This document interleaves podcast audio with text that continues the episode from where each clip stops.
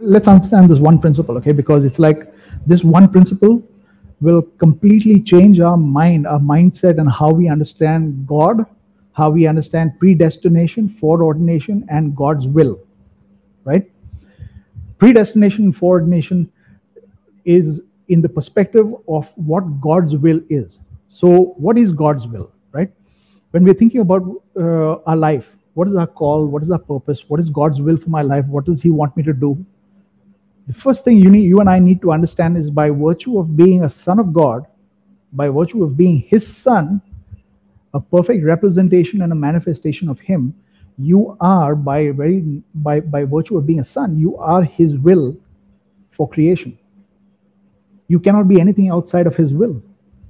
It's not about, this is not about doing something or not doing something.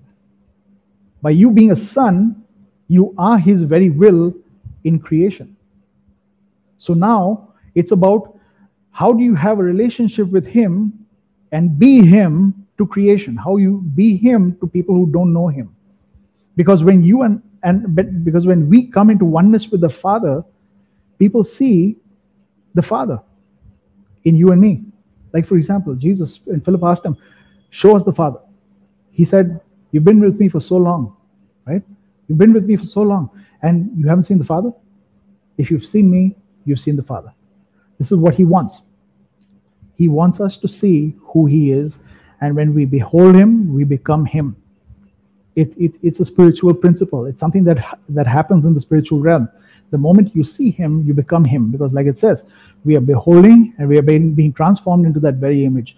Do not look at yourself as in what you're doing and thinking, oh, you know, it's like I'm doing this. This is who I am. We don't get our identity by by what we do like I said, we don't get our identity by what we do. We get our identity from from what we see, and what we see is when we are beholding Him, we get our identity.